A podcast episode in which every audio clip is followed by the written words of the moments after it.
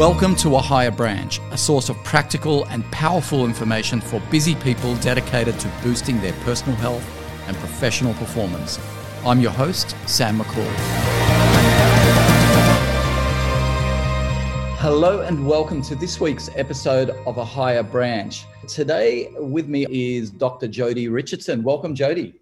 Hi, Sam. Thanks for having me. I'm really looking forward to talking about how anxiety can stop you from living your best life. And trust me, this is a podcast you don't want to miss because we're not just going to download the usual information about anxiety. We're going to be approaching anxiety from a very different perspective.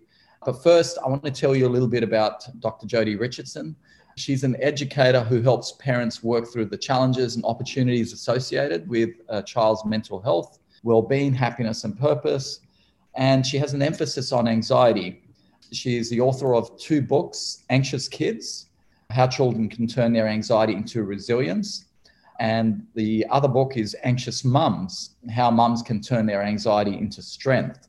Now, she has over 20 years of professional work in education, well-being, clinical practice, and elite sport. And Jodi, you were once a school teacher. I was, yes, many moons ago, Sam. now, you have a Bachelor of Education, Physical Education, Chemistry, a Bachelor of Applied Science with uh, focus on exercise and sports science. You have a PhD in Medicine and Exercise Physiology. And your most amazing achievement is that you're a mum of two primary school age children. True. Yes, absolutely. Anxiety is one of those things that stops people from taking action in life. There are a lot of people that have hope without habit. What I mean there is that they're wishing, that they have goals, they have dreams, but anxiety is what stops them from taking action.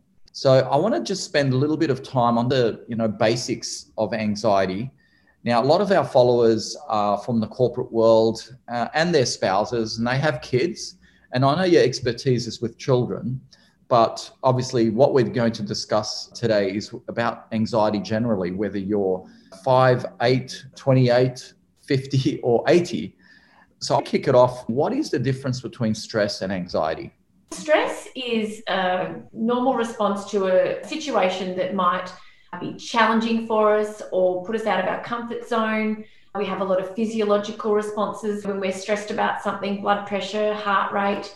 And stress is something that is almost on a continuum, if you like. But when anxiety starts to kick in, the fight or flight response is starting to set off. And we're having a different cascade of physiological changes that are occurring. And the anxiety also can settle down when a stressful event has passed. But the difference is stress can be a very normal response and we need a certain amount of stress, a certain amount of arousal that we need to be able to perform at our best. But sometimes when there's this anticipation of a threat of sorts, the anxiety can kick in and it can become more debilitating, especially if the anxiety doesn't settle down after the stressful event has passed. And, and that's when anxiety can start to spill over into becoming more of a disorder and more of a challenge. Okay, yeah. So there's a distinction there, isn't it? So the, the distinction seems to be that anxiety as a response to an event, like yesterday, I went motor racing. Now, before I got into that car, put the helmet on, the gloves, my heart was racing, my mouth was dry. So that's a normal stress response to an event, isn't it? Yeah, definitely. And we experience that regularly. And I guess one of the things to point out is that the responses that we have when we are faced with challenges are often really equip us to cope. Particularly if your arousal level or your stress level was very low, then you wouldn't have the adrenaline, you wouldn't be able to focus as much. If we're too laissez faire about something, we don't perform at our best. Equally, if we're over the curve and the stress has gone to a point where we just can't concentrate, then we don't perform. So there is an optimal level of arousal that we need when you know it comes to performing at our best. And equally, if anxiety is at play, you're experienced in motor racing. If you weren't, you might have felt quite anxious. And if somebody gets a, a gift voucher to go and you know do a, a few laps at Sandown and having never done it before, then that anxiety response, which is that anticipation of a threat how am I going to go? How am I going to cope? Am I going to be able to drive safely? And that anxiety response can do a couple of things. Part of it can prepare us to actually perform again at that peak. Part of it can be motivating. It might prompt somebody to do extra preparation for something that's causing anxiety if you're doing a presentation at work or you're having to do something that's out of your comfort zone a certain amount of anxiety can really motivate us to plan and prepare and, and put ourselves in a, the best position to perform at our peak. But again, if it becomes too high and too overwhelming to the point where the prefrontal cortex is not available, can't think straight, can't concentrate, then it's really debilitating. There are circumstances that put us in a state of anxiety, but is there also genetics play a part? Because some people are naturally anxious or warriors, as we call them, and some people are bulletproof. Like my wife is bulletproof, right? Nothing fazes her. She doesn't get anxious about anything. But myself and a couple of our children have that highly sensitive nature, which makes us more anxious. Yeah, definitely, Sam. There is that genetic component. And in 30 to 50% of cases, uh, of anxiety, it's, it's inherited. I'm like you, I don't know about your parents, but you've obviously passed on that genetic predisposition to a couple of your children. And I've inherited that genetic predisposition from my mum, and my grandfather had uh, severe OCD. My mum's highly anxious. I have an anxiety disorder. So, yeah, there's definitely that genetic component. But what's interesting is that there's a bit of a metaphor for genetics in that the genetics might be the keys to the piano, but yeah. depending on what tune is played determines whether or not they're switched on, and environment therefore plays a role. And I look back to my childhood and I can see that I was pretty relaxed, happy kid until I started primary school, where I was in a class of 53 preps. And I had two very stressed teachers who yelled a lot. They were very stressed, and there was a lot of tension in that classroom. And that was really the trigger for me to start having that classic sign of anxiety, which was a sick stomach each day, which basically made me say to my mum every day, I don't want to go to school. So there's definitely the genetics. Something often happens to switch on those genes. A traumatic event can also cause anxiety. And it's one of these uh, challenges that can also just be related to brain chemistry. And yeah, so there's a, a number of different reasons that uh, people can end up experiencing anxiety. So people that are listening now that can probably relate to what we're saying because they say, oh, I have a propensity for anxiety as well. It is genetic. It's fine. It's completely normal, if you like, for people to be genetically different, right? We are genetically different. So you need to accept that. So the breakthrough for me came, you know, very early on in my career where I realized, hey, I'm just an anxious person. So I'm either going to avoid that environment or manage the anxiety because there's some environments you can't avoid. Going to school, you can't avoid. You need to be a productive member of society, going to work, doing client pitches, or playing sport with your friends. So I guess anxiety starts becoming a problem when it stops you from living your life. Very much. And a lot of people will say that they might be experiencing fear, but it, it's actually anxiety. And just to highlight the difference between the two, interchangeable in many ways. And it doesn't really matter what terminology we use. But when I was a kid, I'd walk to the milk bar with my brother with 25 cents in my pocket, which gives you an indication of what decade I might have been born in. We'd cut through a, a block of land, and I remember walking through that block of land one day and I got swooped by a magpie. Yes. When the magpie is coming at me, I'm faced with an immediate threat and therefore I was experiencing fear. There was a threat to my safety uh, then and there. But the next week, I experienced anxiety in anticipation of that threat. Yes. If that sort of helps me to clarify that difference. And putting ourselves out of our comfort zones and striving to fulfill our ambitions and our goals and, and to take all the steps that we need to in that direction, it is managing anxiety and the natural behavior is to go, it doesn't feel good, I'm not going to do it.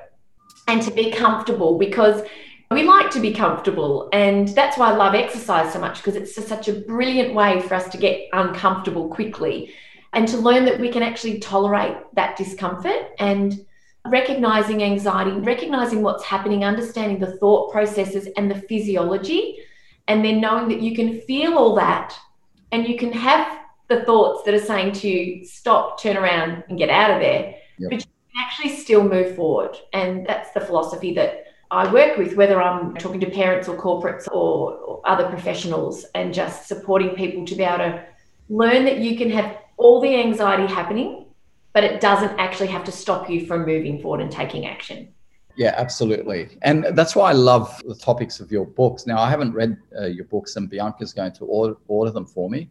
But essentially, your thesis is that you can turn anxiety into strength, you can turn anxiety into resilience, right? Especially for children. And I love that because I can relate to that because that's for me when I started accepting my anxieties, if you like, and I started seeing them as strengths. I started seeing my sensitivity as attunement for emotional intelligence, being able to read a person and being highly attuned to their feelings. And sure, there are some triggers for anxiety that you need to recognize and therefore avoid that don't serve you. For example, the things that only cause me anxiety these days is too much technology. So I can't be on my phone before I go to sleep. So I bookend my day. The first hour and the last hour is tech free if I don't exercise, if I sit at my desk all day and don't move, after a while, that trapped feeling causes an anxiety to build up. And I start feeling the butterflies, thinking, okay, there's my cue.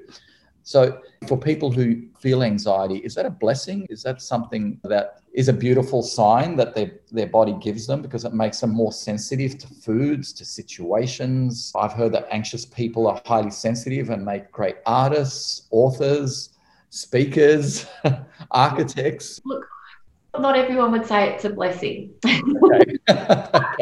but I look at what I've been through and what I've learned and how I've grown, and part of that has evolved into uh, how I've grown as a person and, and how I can then share what I've learned to help others. And because it's so common, I said I wouldn't change it. Mind you, there's times in my life where I had asked me at the time, I would have said, get me out of here, this I can't cope. You know, it can be really debilitating.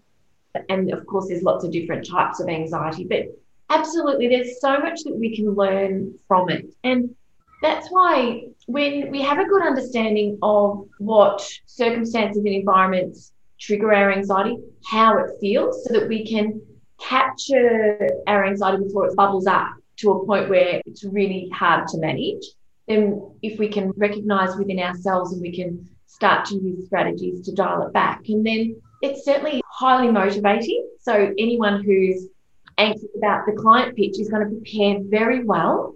There's only so much we can control. And of course, when you're highly anxious, you work hard to control what you can and you struggle with what you can't control. And so you work very hard to get as many ducks in a row as you can to best prepare yourself so that client pitch comes off as best as it can with as much preparation as possible. Again, I guess if you don't have the case of the don't care, couldn't care less, then you're not going to be prepared, you're not going to perform well. And there are a lot of people with really high functioning anxiety that are very high achievers and highly motivated, but also it gives us compassionate and empathetic side to ourselves where we can see in other people where they might need extra support, extra help. We might sometimes recognize anxiety in other people where they haven't recognized it in themselves. And it certainly makes us a very compassionate people to be around because we know what it's like to, to suffer and to struggle. And we want to support other people so that impacts their life as little as possible. So there's certainly a lot of pluses, but certainly does provide a lot of challenges depending on where you're at on the spectrum with anxiety and depending on how your anxiety presents as well. Okay, so you mentioned the word control. The need to control comes out of our anxieties and fears. So, is acceptance or practicing acceptance the antidote to anxiety? And if it is, then is practicing acceptance the antidote? Yeah, it, it definitely is absolutely one of them. And gosh, what a year for lack of control and uncertainty. Hey, we're already seeing increases in anxiety and in depression and a lot of impacts on mental health from little kids right through to adults, of course, this year. And that's because uncertainty is such a huge driver of anxiety. And that's the part of our brain that's like the smoke alarm for our safety when there's a potential threat and when there's uncertainty or lots of moving pieces that we don't have control over, that can sound the alarm and trigger the cascade of changes that result in the sympathetic system going into overdrive when anxiety really ramps up. And so acceptance is so important. And acceptance doesn't mean you have to like it, it doesn't mean you want it. It's a bit like forgiveness in the sense that forgiveness of somebody does not mean you condone how you were treated. Acceptance when it comes to anxiety is a recognition that I have this going on, I am struggling, I'm having a difficult time, I'm suffering.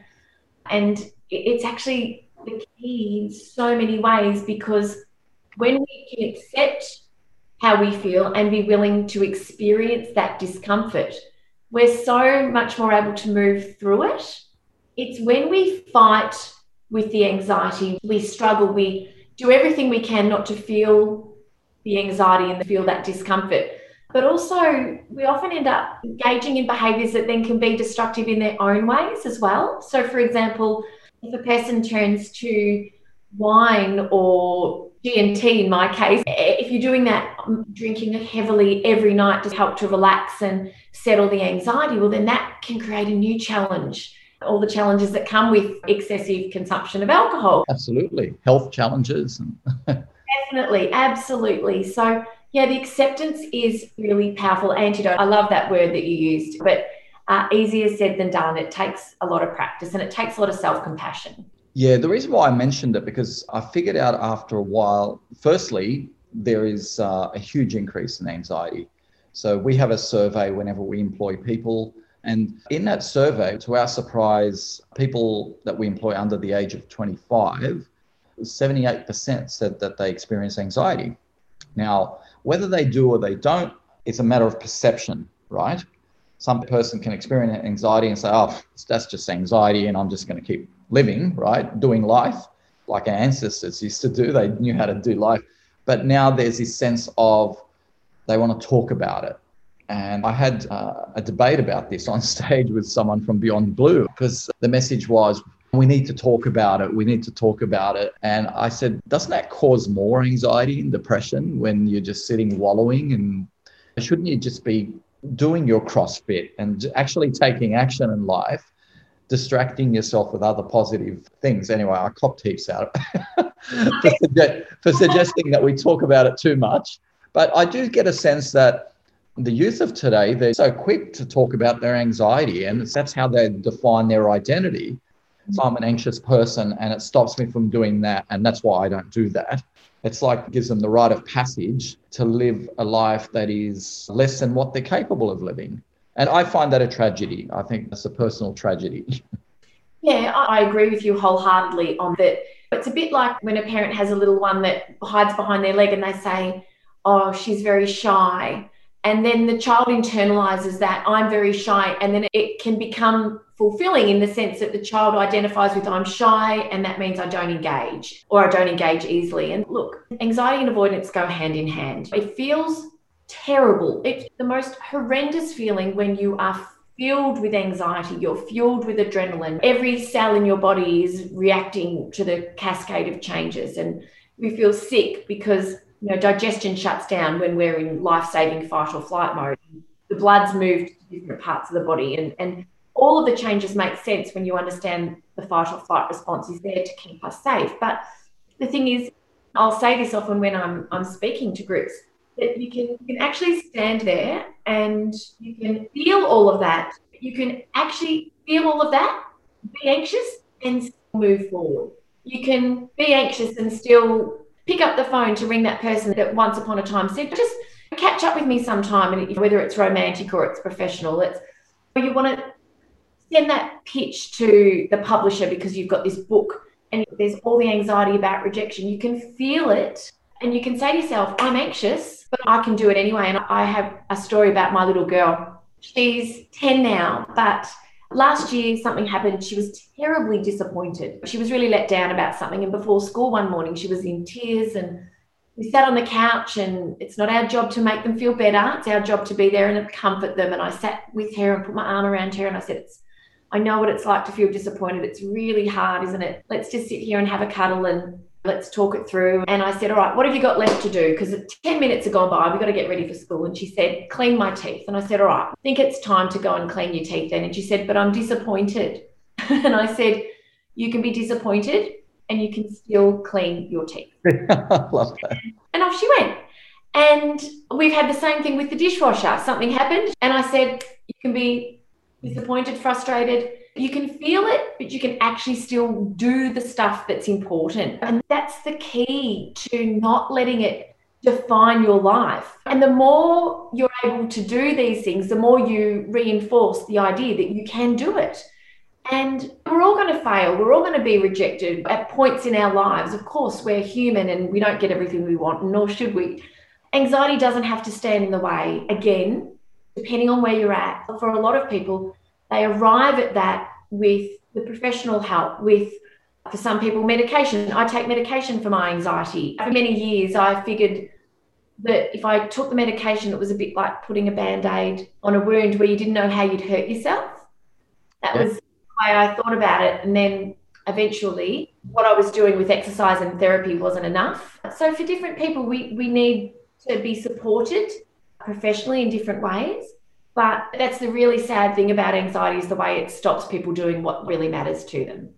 Yeah. And I'm glad you called that out as well because people will go to the dentist, but they feel like it's an admission if they go seek help if they suffer from anxiety. You go to a podiatrist, you go to a dentist, you go to a hairdresser. I, I don't see the difference really in knowing, you know what, I need help in this part of my life. Just because it's not physical, it doesn't mean that it's not important. People tend to seek help when it comes to the physical, but when it comes to the mental or emotional, they feel like, oh, it's somehow taboo or there's a stigma attached to it. So I'm glad you you called that out, and that is sometimes we need a personal trainer, right?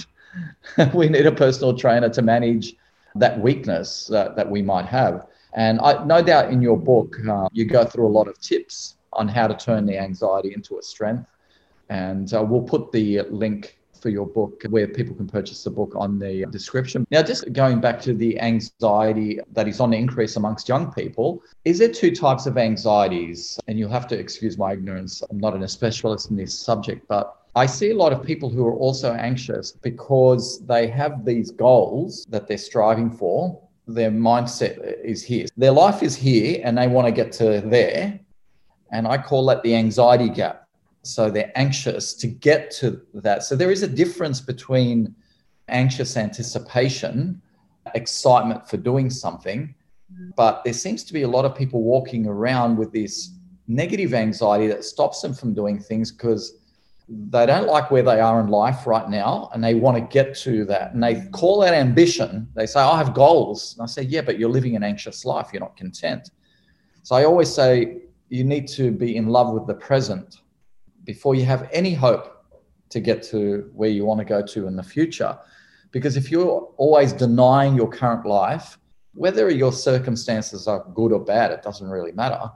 You still have to be in love with the present. You have to be in love with the fact that you're alive, that you can taste food, that you can walk, that you can, you know, absorb sunshine, that you have friends, whatever the case, and not always be living in this state of I want to get to that point in the future, but I don't know how to. So is that a different type of anxiety to a anxiety that doesn't subside after an event or an anxiety that can't be explained?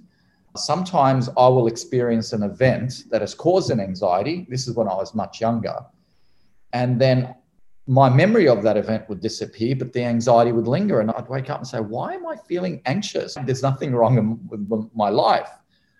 So, is that a different type of anxiety to the current uh, label of anxiety that young people are putting on themselves because they live in that gap between where their life is and where they want to be? So much I want to say to that question. So, we think of it as a continuum. So, uh, we all sit somewhere on the continuum yeah. and from to anxious. And stress, for example, can be humming along. We can have that sort of level of stress that might be humming along in the background. But if, say, for example, somebody's going to the party and they've been asked to sing on stage with their colleagues, that would just send my husband, he's like your wife, bulletproof until he's asked to do something on stage. But what would happen is, in anticipation of that very stressful event for him, the anxiety would build the event would pass. He'd, he'd end up having a ball probably and hiding behind someone. It would pass, the anxiety would settle, and it's forgotten. And that's normal anxiety. So it settles after a stressful event has passed.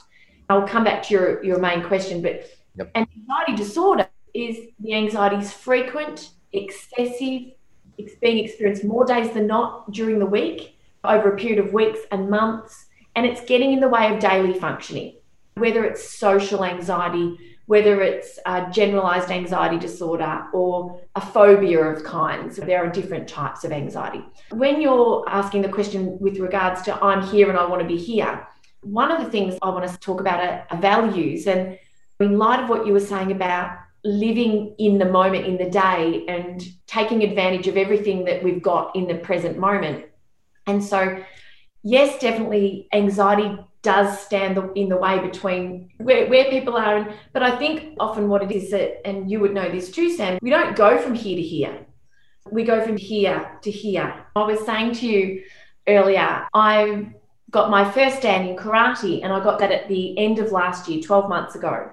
But I had to go from white belt to yellow belt to orange belt, red, orange, yellow, green, blue, brown. You do it in increments. And so the way forward is to know and live by our values in today and also having that willingness to accept that discomfort to be able to stretch ourselves to take that next small step.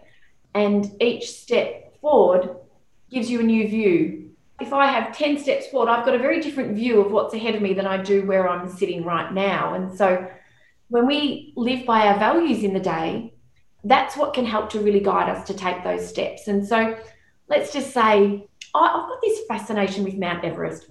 I really value my life, and lots of people die on Everest. So I don't really think I'll ever climb it. But I love reading stories about people climbing it. I'm fascinated by uh, the altitude, science, and just the, the pure sense of adventure. Now, if I have a sense of adventure, and let's just say Everest was my goal, and that was my top level goal, I can't dress today where I am, but how can I express my sense of adventure here and now? I could plan uh, a camping trip with the family this weekend somewhere new. I can live by that value of adventure today, whilst also setting my sights on a big goal. And so, this is the thing I think that we can lose sight of is our values are what lights us up and what we hold very dear to us. And we don't just live our values on the days that we achieve big goals. We can live by our values each and every day. And you read about it, the books about how important it is. Because when we're striving towards something that's really meaningful, that's what can really give us that impetus to be willing to tolerate the discomfort that comes. And I'll give you an example. Recently, my mum had to attend a funeral. Now, mum doesn't like to drive long distances. Dad uh, usually drives the long distances. So she's never really driven far and she would never have. But she had a funeral in Ballarat and we're in the Mornington Peninsula. She's not far from me. Yes. The, the impetus that she had a really strong sense of purpose about why she needed to put herself out of the comfort zone. And that was that value of friendship and that value of connection that helped her to get across that line. Now, if I had have just said to her, Mum, I know you can do it, just go drive to Ballarat and back for no reason, she wouldn't have felt motivated. And so the values help to guide us to make decisions and to give us that willingness to just tolerate that discomfort, to take the next step as we're striving to reach those really big goals that we set for ourselves. So, yeah, so that was her big why, I guess. So her why was greater than her fears, her anxieties. And I think what you said then is quite profound for people that are listening. The best way to overcome your anxieties is to be doing stuff that really lights you up, because stuff that lights you up helps you overcome the anxieties. That's quite profound. Thank you, Jodi, for uh, pointing that out. And it does come back to values because they're deeper, aren't they? That's part of our deep in our identity. I think the young people of today are having an identity crisis at such a young age because I think they're living in that gap, that anxiety gap between where they want to be and where they are. is because, like you said, with Mount Everest, they're looking at the peak instead of the next step that they can take. And I think technology these days is just wiring young people for instant gratification. And I, I can tell you, I mean, we have law students that start with us and they say, Oh, when can I become a manager? Or when can I handle my own client? So you've just started. it's that now mentality. I want it now. I want the relationship now, ends up in divorce. I want that friendship now, ends up with the arguments. It has to be slow ripening fruit for it to taste good. And life isn't built overnight, it's built brick by brick, day by day. There's no other way, whether it's a business or a relationship or a friendship or any one of the eight areas of life. One of the areas of, is learning, for growth doesn't happen overnight. I use the um, analogy that was beautifully talked about in Stephen Covey's book. He talks about the miracle of the bamboo tree. I, I tell the people that I coach, I say, look, when you're taking action, whether you're doing a degree or you're pursuing a relationship or in a job, and you're in it every day, you're, you're doing your task. Sometimes you don't see any growth, and it's like the bamboo tree. So humans are very similar to, to the bamboo tree in our growth. Sometimes when you plant the bulb of a bamboo underneath the surface in the soil, you don't see any growth for weeks, months, years. And in fact, it takes five years for the first shoot to come through the uh, soil. But once it does break through the soil, it climbs to many feet within weeks. So sometimes we have to wait for our fifth year. Now, our fifth year depends on what we're doing. It could be months, uh, it could be you know weeks, it could be years, it could be days, it could be hours uh, on a task. And a lot of people give up before they get to their fifth year. And my advice to people is yes, know when to quit on something that's not serving you, but also know when not to give up because you could be so close to that breakthrough and you'll see incredible growth. But it seems to be a strong correlation between young people's anxiety and this anxious anticipation to get to they want to be in a hurry without having to work for it, without going through those steps. You can't get to Mount Everest within an hour. It takes days, it takes many months of training, adapting. And people who go for that journey and go through life step by step, task by task, whether they live with a propensity for anxiety or not, they're the ones that will live with the most fulfillment in life in spite of their anxiety. Yeah, you, are exactly right. And the word fulfillment that you just used, always looking for the peak. We'll stick with that Mount Everest metaphor to always looking to there, missing what's in the moment and in the day. And what we know from the research, unhappy mind is a wandering mind. And we know that from research that the average person's mind wanders 47% of the time. So, so for your listeners, come back to us, please. If you, yes, it's very natural for our minds to wander unless we practice a mindfulness practice, meditation and mindfulness.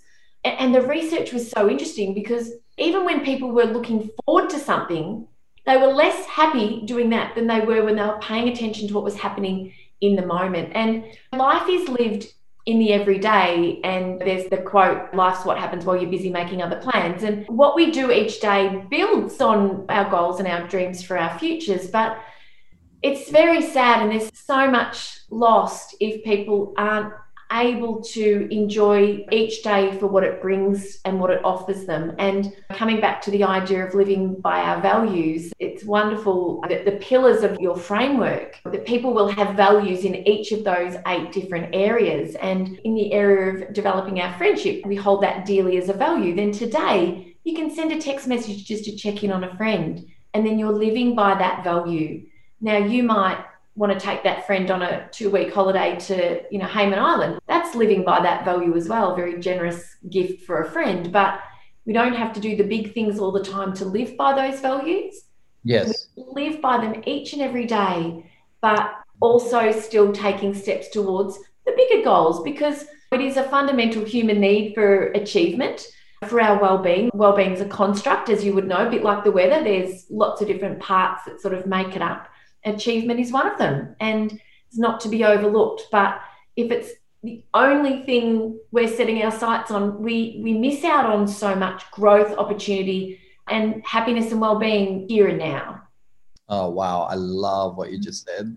it's so nice and so powerful and so aligned to the framework at a higher branch. That's really awesome, Jodi. There's so many things I want to talk about, but let me just collect my thoughts. That one of the things uh, you mentioned earlier is exercise. I want to talk about the impact of exercise on anxiety. Also, sleep is something I don't know whether you noticed, but I wear an Oura ring uh, and I measure my sleep data, and I can tell you that if I get five hours of sleep or less, the next day I'm going to have a strong tendency to be anxious. So a lot of people say they suffer insomnia because of their anxiety, but sometimes I feel like they suffer anxiety from a lack of sleep. And then you forget where the loop started. Firstly, just to round off what you said about just ta- taking those daily steps for people that are listening I've got a podcast about journaling, which is the way you hold yourself accountable. Because uh, so many of us are focusing on the dream, but then we forget about the small, arduous tasks that we have to perform to get to our dream. You know, Jodi, you didn't get your PhD. That was your dream to get it, but you had to wake up, you had to go to the lectures, you had to read books. So, yes, you can get excited about the dream, but hope without the habit of study, without the habit of doing daily, in the eight areas of life is futile. And that's where I think anxiety lives. The other thing you mentioned is achievement. And I love that you mentioned that because people think that gratitude is the antidote to anxiety, but I think gratitude is the antidote to unhappiness and sadness and even depression. But most people will list the things that they're grateful for, but they forget to list the things that they've achieved in the day. So, one of my nightly rituals is I write down what I achieved for the day. So in the morning, I journal saying what I'm going to do in the eight areas of life. And I love that you mentioned just sending a text message to a friend. So if you look at my diary for today in the Tree of Love, for example, I've just written one simple thing, and that is that I'm going to send a nice text message to my wife, Katrina, right? Because today, that's my little bit. Now, don't underestimate the little things that you can do in your life to take action in the eight areas that will be a huge antidote to anxiety because it'll give you that sense of achievement. If you're anxious about working out, go and work out because at the end of it, you're going to say, What was I anxious about? I, I did it notwithstanding. There's so much power in doing. Action is power. And I think if everyone lists their achievements for the day, they'll realize how much power they actually experienced in that day. And the little things with driving to work is an achievement, doing your tasks at work. We're now recording a podcast. At the end of the day, I'm going to list that down as my achievement. That's an achievement. I think if we go back and look at what our ancestors did, they were happy, they were content, and they did much less than what we did. Absolutely. We achieve a lot more, but yet we are the unhappiest in history because we place unrealistic expectations, because we look at our life through the lens of somebody else's Facebook post or Instagram post. And look, that's outside the scope of our talk today. And I did record an amazing podcast on the dangers of digital media and the benefits of social media with Dr. Christie. But mm. let's go on to how do we also neutralize anxiety chemically, if you like. And you mentioned exercise. And I want you to explain what happens to us with exercise because that's my reset button. If I've had a bad sleep, experiencing anxiety, after my workout, it feels like all my chemistry is just changed. Mm. How powerful is exercise for anxiety? Incredibly powerful and it's a prescription for anybody everybody needs to exercise every day just for normal functioning. But when you have a challenge with your mental health be it anxiety or depression it's a prescription that you cannot ignore because it does make such a profound difference to the way we feel. And it's so exciting to look at the research and to understand why it makes such a difference. And most people are very familiar with the idea of endorphins, which are feel good neurotransmitters which are released when we exercise. But there's a lot of other things that happen as well. One of them in particular is that we release, and it's a mouthful, it's yeah. called gamma aminobutyric acid, or GABA is the acronym. And it's a neurotransmitter that we release when we exercise, and it puts the brakes on our anxiety response. It dampens that response. So, in addition to producing serotonin and dopamine and the gamma aminobutyric acid is produced, which the feel good neurotransmitters help to boost and elevate our mood. But also, the release of GABA helps to turn down that anxiety response. The benefits of exercise extend obviously wholly and solely across our mental health and our physical health. I'm a bit of a freak when it comes to exercise. the thing about exercise too is that you don't have to be running a marathon. You can go for a walk. Even, you know, at CrossFit, what people often think, oh, well, you're lifting heavy weights and you're doing handstands and squats and things. But gosh, it took me 12 months to build the strength and the confidence. You don't have to go to CrossFit and be able to do all these things. You start where you are. And you don't get to the top of the ladder by jumping it, you get to the top of it by climbing it. And exercise is the same. I, I just could not speak highly enough of the benefit of regular exercise for mental health. It's the panacea, honestly. And yes, I have a low dose antidepressant, which acts as an anti anxiety for me. One of the tools in the toolkit is my medication, but mindfulness my thinking has changed in profound ways in terms of managing my anxiety. Exercise is an essential, and it's just one of the things that people can add to their toolkit to really make a big difference. But please don't wait to feel motivated. That's one of the things I really love people to. yes. Don't have to feel motivated. You could be waiting a lifetime. And as an exercise physiologist, when I used to, to work in clinical practice with people who had severe mental health challenges, depression, anxiety in particular, plus others, they'd come to see me and we'd get out and we'd go for a walk together because nature helps as well, fresh air. And I was able to accompany people to do that. But if you're waiting to be motivated, please stop doing that and just tell yourself you don't feel like it. But the more you do it, the more the motivation will come because you'll be able to tune into the benefits that come after actually having got out there and done it.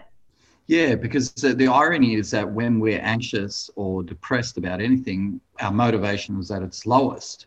Everyone has their own, I guess, mechanism, but I love Nike's tagline just do it.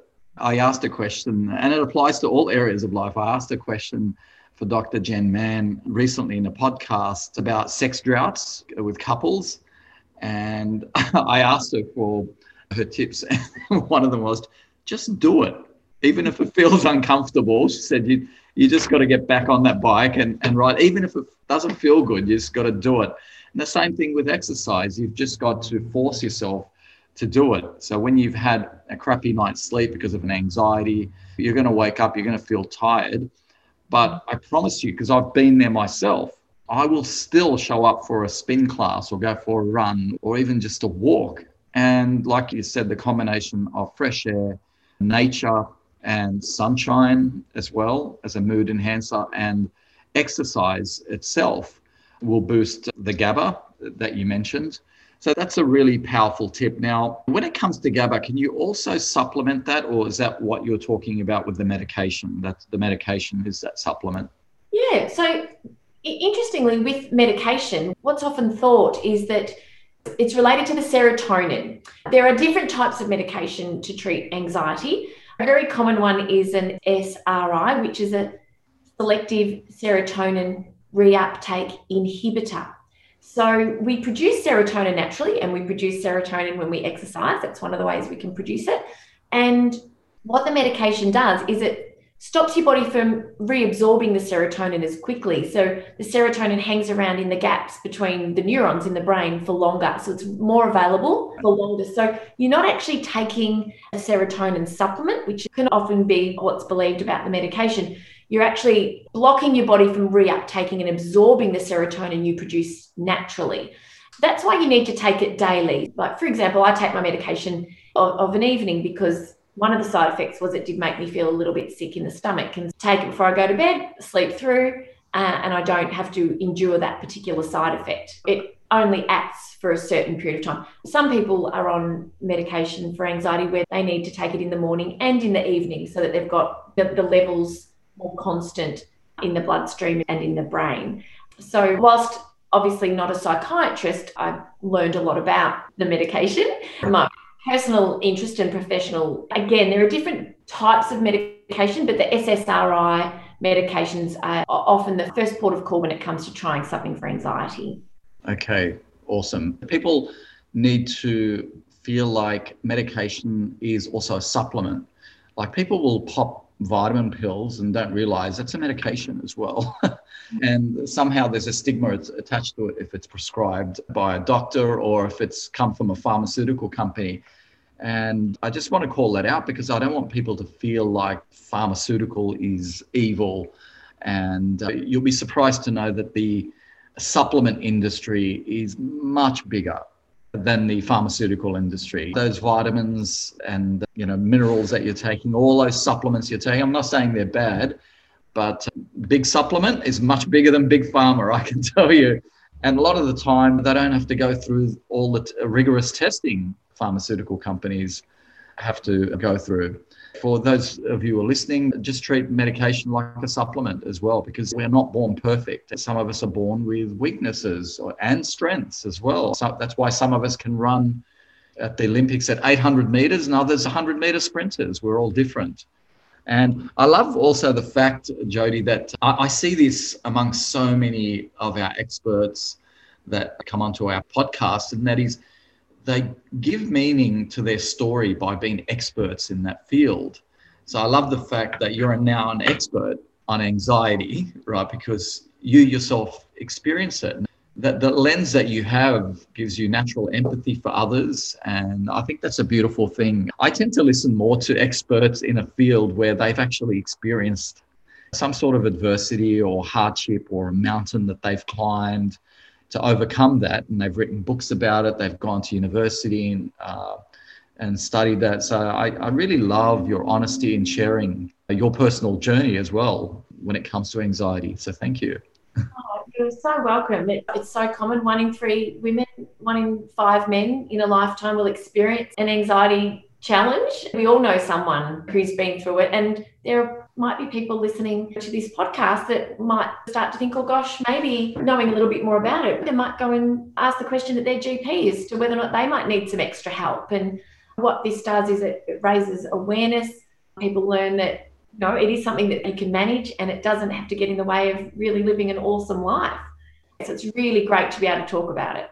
Spot on. And the solution for everyone is a matter of degrees and extent. So uh, the solution for some may be just one little thing that they need to tweak in their life, or for others, it's three things or five things. For some, it's getting help, and uh, whether it's a psychologist or actually getting help from a psychiatrist who can prescribe something. That does not mean that if you are a mild anxiety sufferer that you need to trivialize it. You need to always be climbing higher, as we say at a high branch. Reach for that next branch and say, is it meditation that will fix my mild anxiety before it gets worse? Because something that starts off mild can get worse if you don't listen to the body and either change your behaviors, change your thinking. Uh, or adopt new lifestyle measures and hacks. So for me, the big game changer was more sleep that decimated my anxiety. Absolutely. For others, it's meditation or mindfulness meditation. I know someone who started doing yoga and the breathing and just the, the control of the breath, conscious breathing has made a huge difference for her. I know another person who gave up gluten, and that was the, the circuit breaker for their anxiety.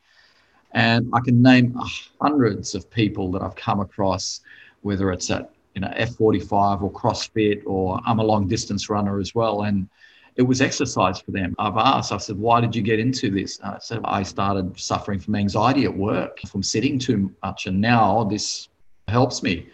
So, whatever it is, don't give up on it. You've got to keep searching and listening to experts. Jodi, do you actually treat people as well? Are you a practitioner? Actually, at the moment, no, I'm not working with clients. I've been really focusing on speaking to groups and doing professional development as well, and also writing. But it is, it's certainly part of my toolkit. But at the moment, I'm not taking on any clients. Okay, for some people who are listening now, they have a team. So you, when you say you do group, is that for corporate as well? Yes, yes, definitely. Yeah. Workshops, keynotes, training, yes. And um, so passionate about mental health and well-being also very much in, in the area of anxiety about taking action values guided action about acceptance and happiness. They're the areas that I can work with. And obviously, I talk to parents as well. Many of the parents that I've spoken to at a lot of the schools have then gone back to their workplaces and talked about what I can come and do in, in their workplaces as well. We certainly know workplaces very much influence the emotional well-being of the people around us. The way we are as parents influences our kids. And when we're highly anxious, it can impact the people around us. So no matter what age you are, learning how to dial it back. And I talk about getting anxiety out of the way, dialing it back so it's just a bit like the radio humming in the background. We don't have to get rid of it. We don't have to get rid of unhelpful thoughts and feelings. If we have the skills to know how to manage them, it's a bit like taking everything, folding it up, sticking it in your back pocket, still with you, but yeah. not standing in your way anymore. Love helping people to, to learn those skills and how to be able to move forward. Yeah. Yeah, I can see that. You've written um, books about it, so you must love it. And uh, so you do specialize in children's anxieties? Actually, I, I did for, for a long time, was just working. Yeah parents in schools. And I've written the book Anxious Mums, and there's a bit of a, a, good story as to how that came about. We might save that for another time. But really now equally working with parents and professionals for their own mental health well-being and anxiety because that's where a lot of people are at and a lot of the parents that I would talk to at our speaking engagements would come up to me even when they're there to learn about their kids anxiety would just say to me I didn't recognize it. And you know it's sad to think some people go through a great part of their life not understanding their mental health and what we know in Australia is that the gap between first symptoms of anxiety and help seeking is still eight years. Wow. Okay. So I say to people when they hear me speak, if you do nothing else, then recognize it today, learn some skills, but also get some help. You will change the trajectory of your life or your child's life. And I'm wondering how much productivity is lost at work from your staff members that are feeling anxiety and are in that eight year period where they're not doing anything about it. Yeah, procrastination is a sign of anxiety. Oh, wow. Okay. Yes. Yeah. So i am actually just creating a new keynote at the moment, which is yeah. I'm toying with the, the title, but at the moment, my running title is Procrastination, Perfectionism, and Productivity. Wow. I love that.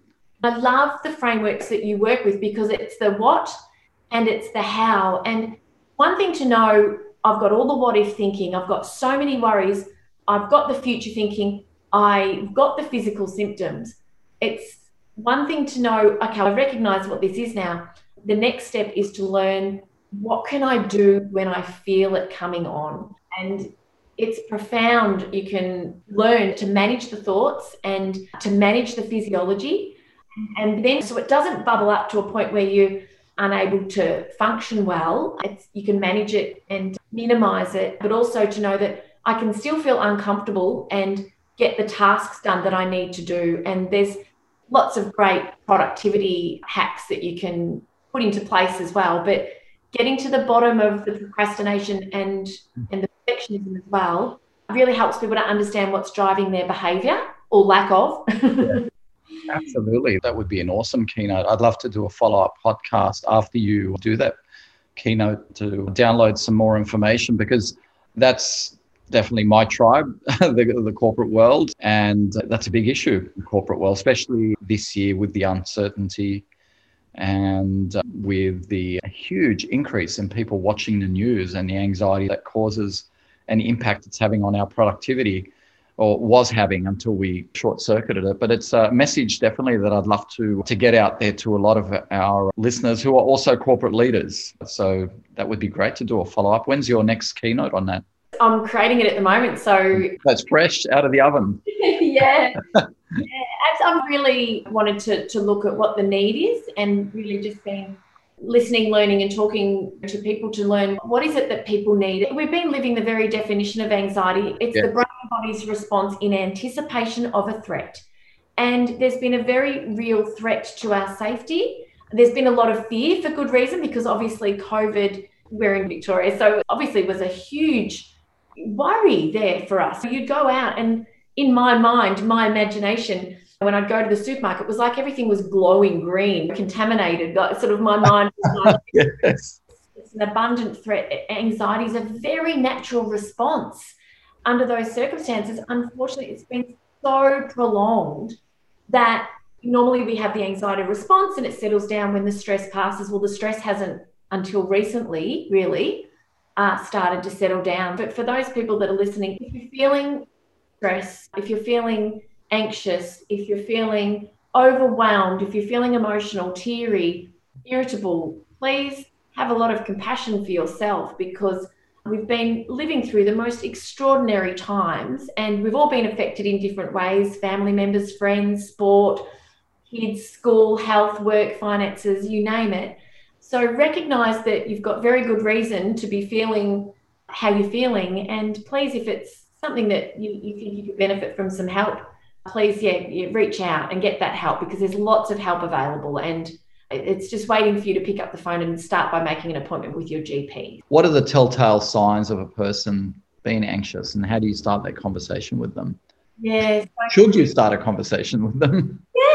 Look, and that's another really good point to raise. And in, in a workplace, look, it's usually very private. And in the workplace, I, I encourage mental health education, which is part of the mandate of workplaces to look out for staff and educate staff. But also, you know, a lot of workplaces have designated mental health officers, if you like. I'm sure they've got better names for it than what I've just said. But the people who are willing, educated, able, and compassionate to, to, be that sort of that first port of call. But I'd also encourage any manager to let their staff know that they're not 10 feet tall and bulletproof either, and that they're human.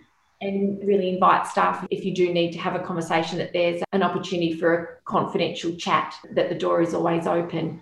In terms of looking at learning about what to look for with anxiety, I break it into three main categories. That's the anxiety affects how we think, how we feel, and what we do. So lots of worries and catastrophizing. If you if you're someone who's just always going to the worst case scenario, always worrying about things, that could be a sign that there's anxiety bubbling away. That worst case scenario thinking is very common. What if questions? This alarm in our brain is also emotional processing center of the brain.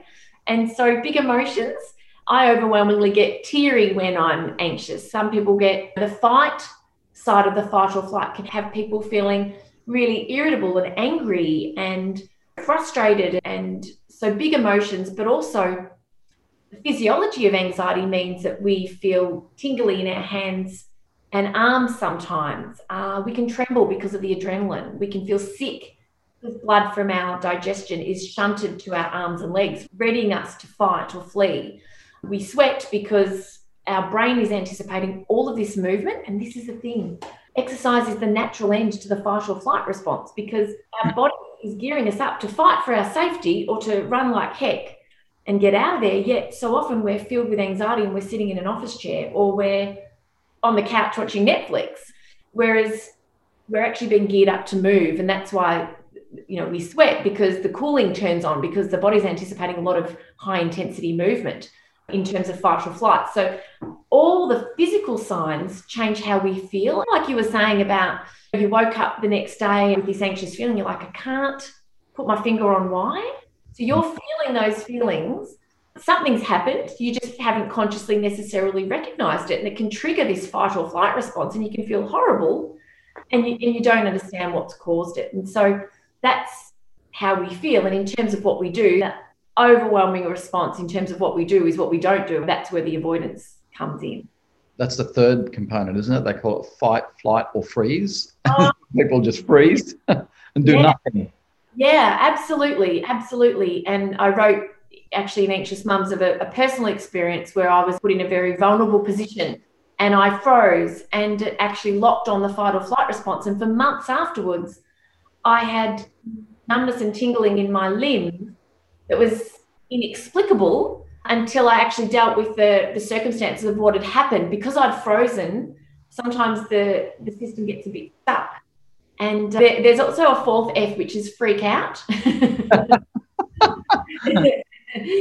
we can we have to have a chuckle at it, don't we? Because it's look, it's really serious. And yeah. You know, again, it's that continuum. Some people have that low level anxiety that they can really manage well with a good understanding of themselves and some good tools in their toolkit like exercise, perhaps and some breathing. Other people like me, I exercise like a maniac and I take medication. we talked about exercise before, and I shared with you some of the why exercise makes such a difference to the physiology and how it helps to calm the response. And yeah. whether about breathing or mindfulness or some of the other strategies I use, which thinking skills and the like. I always love to help people make the link between, okay, this is what anxiety does, this is what we can do to help, and this is why it makes a difference. Because that can help people to, first of all, try it, see how it makes them feel, and then understand, oh, I, I get why I'm doing this and, and why it's making a difference. And it helps to maintain that behavior change. Absolutely. yeah. And I guess for people that are listening, the fact that two people right now are having a conversation about this topic who are self confessed anxiety sufferers, yeah. uh, my whole life, and I say this in the humblest of ways, we are both successful in our lives. We have amazing families, children, friends. We still manage to fill our lives in the eight areas. We're learning, we're working, we're contributing to society. And that's not in any way to trivialize if you're listening at the moment and saying, I'm going through terrible anxiety and I am in the freeze zone or the freak out zone. And I promise you that both Jodi and myself have been there ourselves. And no one was born into a perfect set of circumstances. My parents lost everything in the war and the civil war in Lebanon. We came here and we suffered our share of anxiety, of insecurity. Imagine going going to another country now where if I told you you're going to lose everything, take you to another country we can't understand, you don't know the language, and you have to start from scratch. Now, I'm not t- sharing this with you to, to say, look, I've overcome my adversity. It's just to demonstrate that everyone goes through their own form of adversity. Even someone's small adversity could be a big thing for them. It wasn't a big thing, for example, for my father. He went through all that, even though he lost everything. But for my mother, who's an anxiety sufferer, it was huge. So wherever you may be at the moment, I hope the fact that both Jodi and myself are sharing what we've overcome and how hard it can be can give you a bit of hope and empower you to make the changes, knowing that they will make a difference. And exercise makes a difference. For me, not drinking coffee makes a difference, staying away from caffeine, getting good night's sleep, socializing, not being on technology, writing in my journal, working and listing my achievements, everything that I've mentioned, everything that Jodi's mentioned that works for her, don't feel like you're alone. You can go through that and tick the boxes of what you can do. Is it exercise? Is it sleep? Is it sunshine? Is it taking probiotics? Is it taking medication? I know when I go through anxiety, I minimize how much I eat. I eat very minimal. I make sure it's raw food because I can't digest when I'm going through anxiety. I'm sure Jodi's nodding on the Zoom calls. On that note, we can talk forever about this subject. And this has been a really broad spectrum, non-linear discussion. So I hope Jodi and myself have done it uh, justice for you guys that are listening. Whether you suffer from anxiety yourself or whether you have a partner or a, a family member or a child that we've given you enough information and more importantly, where you can get more information as well. Dr. Jodi Richardson, again, your website address? Yeah, drjodirichardson.com.au. Wonderful. So it's been an absolute pleasure chatting with you, Jodi. Thank you for coming onto our podcast. Thank you, Sam, very much for inviting me to talk with you today. And, and I feel there's so many parallels in the way we think and what we've learned, but you know, also to be able to just let people know that really everyone we meet, we might not know what's going on, but everyone's dealing with something. And if you're dealing with anxiety, you're most certainly not alone. And there's a lot of help. And I know that this conversation is going to, you know, invite a, a, lot of hopefully other conversations with people, with their friends, with their family, and hopefully for some with their family doctor if they feel as though they need a little bit of extra help. Yeah, it's been a real pleasure. No, absolutely. Thank you again. Okay, everyone, thank you for listening. Until next time, live consciously, my friends.